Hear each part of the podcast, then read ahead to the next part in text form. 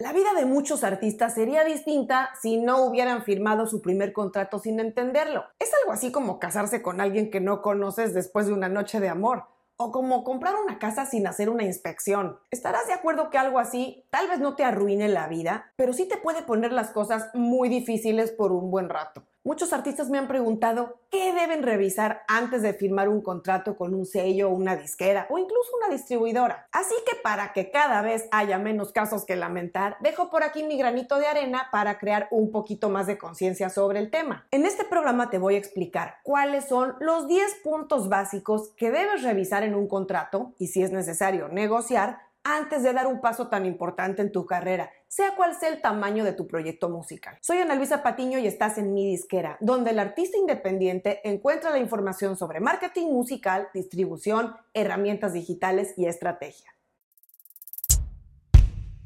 La historia de la música está llena de artistas que se han lamentado hasta el cansancio por los contratos leoninos que firmaron al inicio de su carrera o incluso a veces no tan al inicio. Hay artistas que ya con años de trayectoria se dejaron hechizar por lo que sonaba como un gran contrato y que a la vuelta de los meses o años los llevó a darse de golpes contra la pared. Y antes de entrar de lleno al tema, debo decir que yo no soy abogado.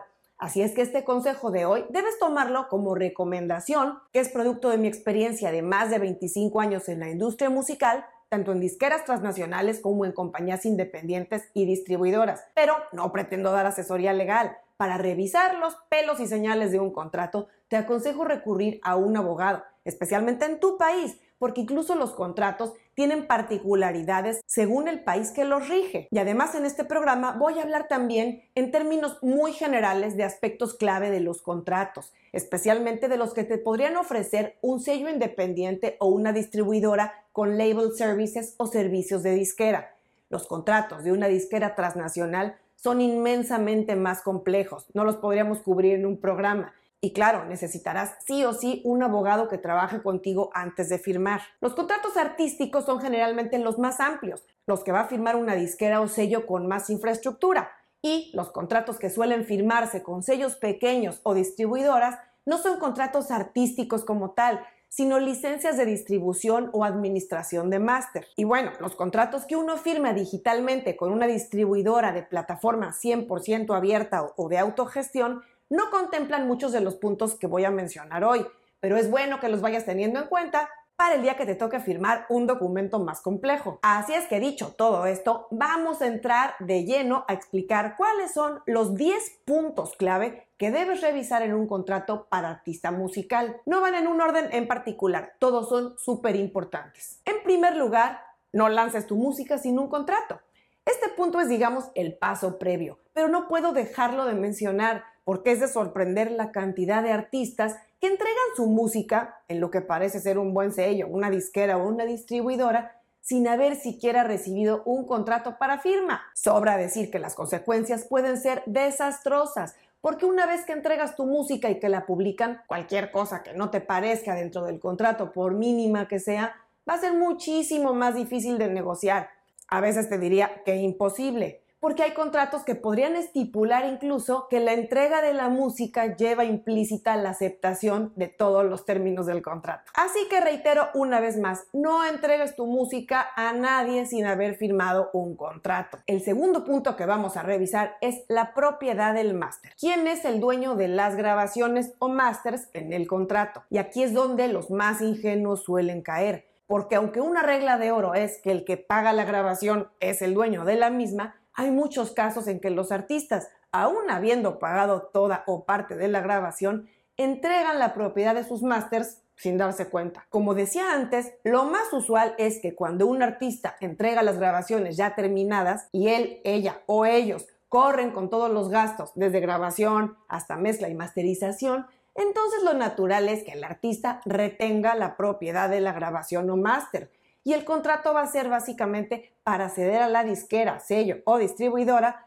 la licencia de distribución o explotación de ese material. En cambio, en los casos en los que la disquera financia la grabación, mantiene su propiedad o bien la adquiere del artista si las canciones ya están previamente grabadas. Eso también es una opción. En ese caso, estaría adquiriendo el copyright, que es el tipo de propiedad intelectual que tiene como fin proteger un trabajo creativo en la forma de grabación en este caso. Recuerda que el que tiene la propiedad y el copyright tiene el control completo. El tercer punto a revisar es la duración del contrato. Es muy importante que revises lo que se conoce como el término o la duración del contrato. Usualmente no encontrarás contratos por menos de dos o tres años especialmente si llevan incluidos servicios de marketing. Los contratos que uno cierra digitalmente con una distribuidora 100% autogestión no suelen tener esta cláusula incluida, ya que uno puede hacer tan corto o tan largo como uno quiera el tiempo en el que les licencias la distribución de tu música.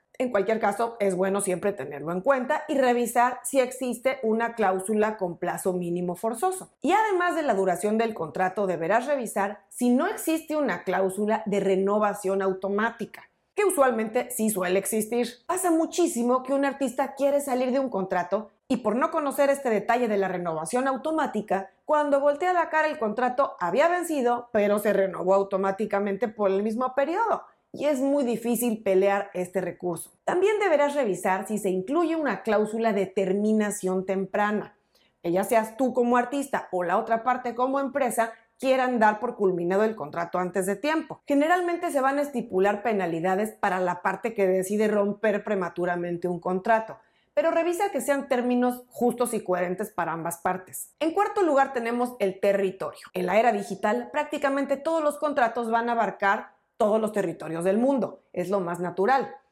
Claro, no importa en qué país firmes, tu música se va a lanzar digitalmente en todas las plataformas con las que tu distribuidora o sello trabaje. Aunque he de mencionar que este punto del territorio se incluye en los contratos porque sí hay casos de artistas que excluyen un país por algún motivo en especial. Por ejemplo, vamos a decir, un artista mexicano que en su país tenía música firmada con un sello que tenía una presencia local muy fuerte, pero que a nivel internacional pues no le daban el servicio o la cobertura que quería. Entonces podría darse el caso que negociara un contrato cubriendo solamente México con esa compañía y que el artista quede libre para distribuir su música con otro sello o disquera fuera de México. Esto era más común antes, pero igual lo menciono. En quinto lugar tenemos los costos de producción y el compromiso de grabación. Son dos puntos distintos, pero como tienen mucho que ver, los puse juntos. El costo de producción, como decía antes, puede no incluirse porque el artista ya debe llegar con la grabación terminada. O bien, la disquera o sello podrían asumir estos costos de producción. Incluso podría haber un modelo mixto en el que ambas partes comparten costos. Sea como sea, pero deberá quedar claramente estipulado en el contrato quién carga con los costos de producción. Y respecto al compromiso de grabación, me refiero a que en un contrato, especialmente un contrato con disquera o sellos grandes, puede llevar implícito no solo el periodo de tiempo, sino un compromiso de cierto número de canciones o álbumes a entregar en el término del contrato. Así que suele haber combinaciones, por ejemplo, 5 años y 3 álbumes o 36 canciones sueltas, digamos. Además, un contrato serio debe estipular también de qué tipo de canciones o masters estamos hablando podrían ser únicamente versiones de estudio o podrían también incluir versiones en vivo, acústicas o incluso regrabaciones de éxitos, por ejemplo. Así es que no basta con que un artista cumpla el tiempo establecido en un contrato. También muchas veces deberá entregar la cantidad de música requerida porque de lo contrario estaría incumpliendo los términos del contrato. En sexto lugar tenemos las aprobaciones y decisiones creativas.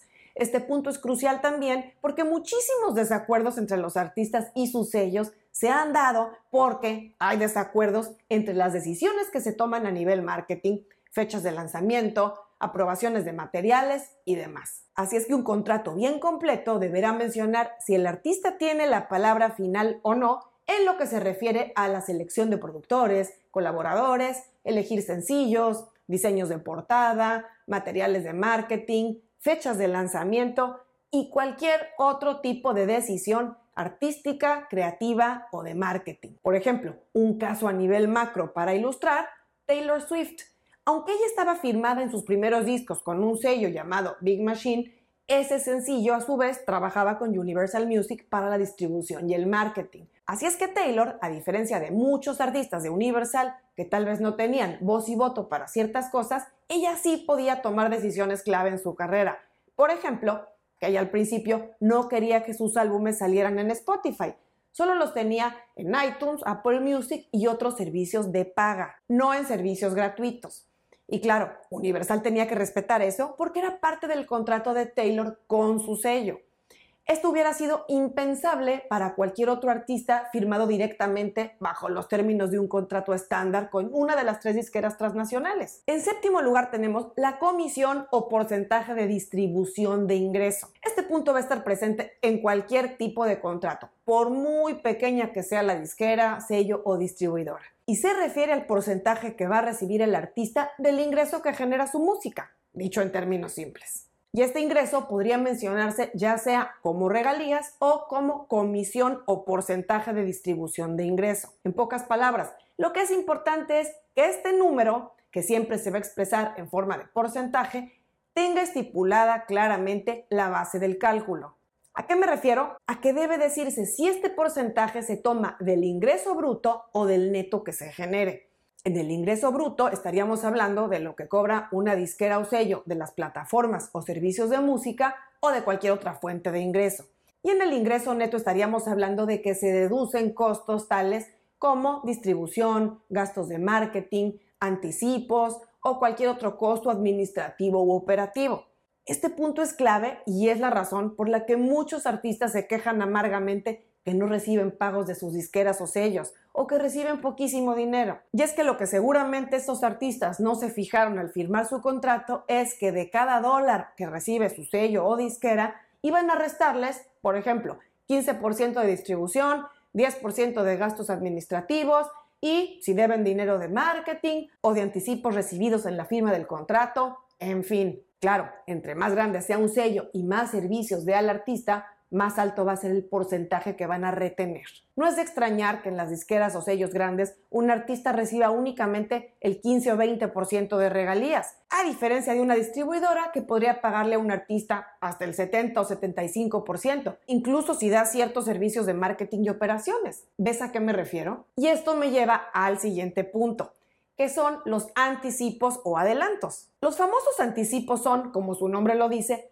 pagos que podría percibir un artista o grupo en forma de adelanto antes de siquiera haber lanzado su música. Este elemento es uno de los ganchos más poderosos que usan las disqueras, sellos y distribuidoras para atraer artistas a firmar contratos con ellos. Ya que para un artista, especialmente si es emergente o en desarrollo, es difícil darle la espalda a un contrato que viene con un cheque gordo engrapado. Lo que no se detienen a leer los artistas es que esos anticipos o adelantos suelen ser recuperables para el sello o distribuidora, lo cual significa en términos prácticos que te están prestando un dinero sin intereses, pero que lo deberán recuperar de las regalías que generes. Así es que, entre más alto sea el anticipo o adelanto que un artista reciba, mucho más tiempo va a tardar en recuperarlo y por ende en empezar a cobrar regalías. Como comprenderás, lo de los anticipos es un arma de dos filos, porque aunque para un artista sea una oportunidad de contar con un capital para invertir en cosas como sus instrumentos, su vestuario o equipo técnico que necesita,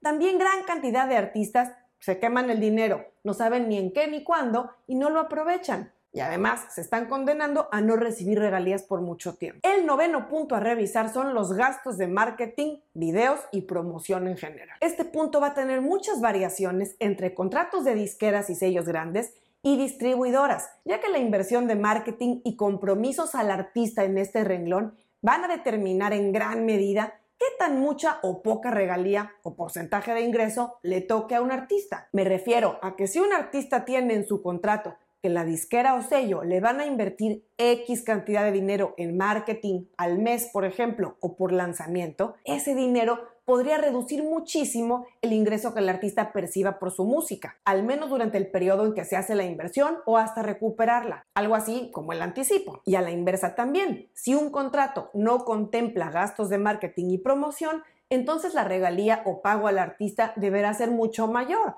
porque claro, el artista va a tener que pagar el marketing por su cuenta. También hay casos en que los sellos le pagan al artista el costo de los videos, pero estipulan en el contrato que el artista va a pagar la mitad u otro porcentaje a cuenta de sus regalías. Así es que mucho ojo con esto, porque tal vez estás muy contento que tu sello te pagó un video caro o que te ayudó a pagar una parte, pero lo que no sabes es que tú vas a acabar pagando un alto porcentaje de eso a cuenta de tus regalías. Décimo punto a revisar, la propiedad intelectual y redes sociales.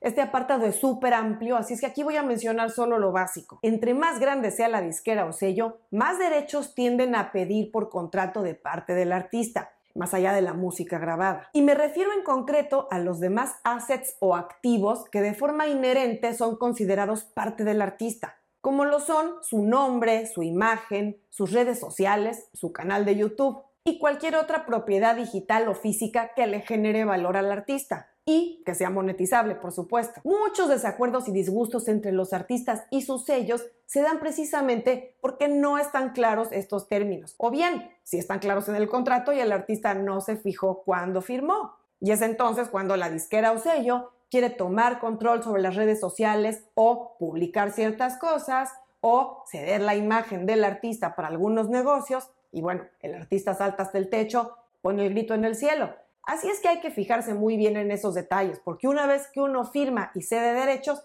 es muy difícil salir de eso. Y vamos con un punto extra. El contrato 360. Dejo este punto extra para cerrar porque es un tema súper amplio y aquí solo voy a dar una probadita, porque da para otro programa completo en el futuro. Lo que se conoce desde hace ya unas dos décadas como el contrato 360 es el tipo de contrato que comenzaron a usar las disqueras precisamente hace unos 20 años. Y en este tipo de contrato se aseguraban los derechos no solo de la explotación de la música del artista, sino de la licencia de comercialización de otros elementos, como la imagen, el nombre, los shows y otras actividades no musicales que el artista pudiera tener o hacer.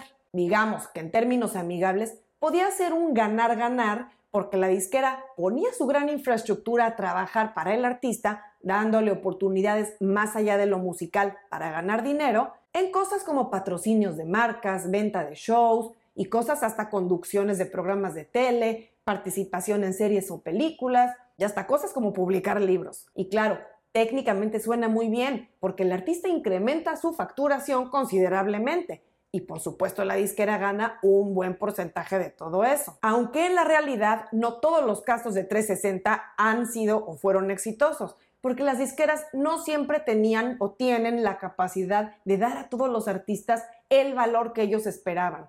Y en cambio, la exclusividad del 360 sí le puede quitar al artista la posibilidad de cerrar negocios por su cuenta y con el mejor postor. Pero ese será un tema para un programa en el futuro.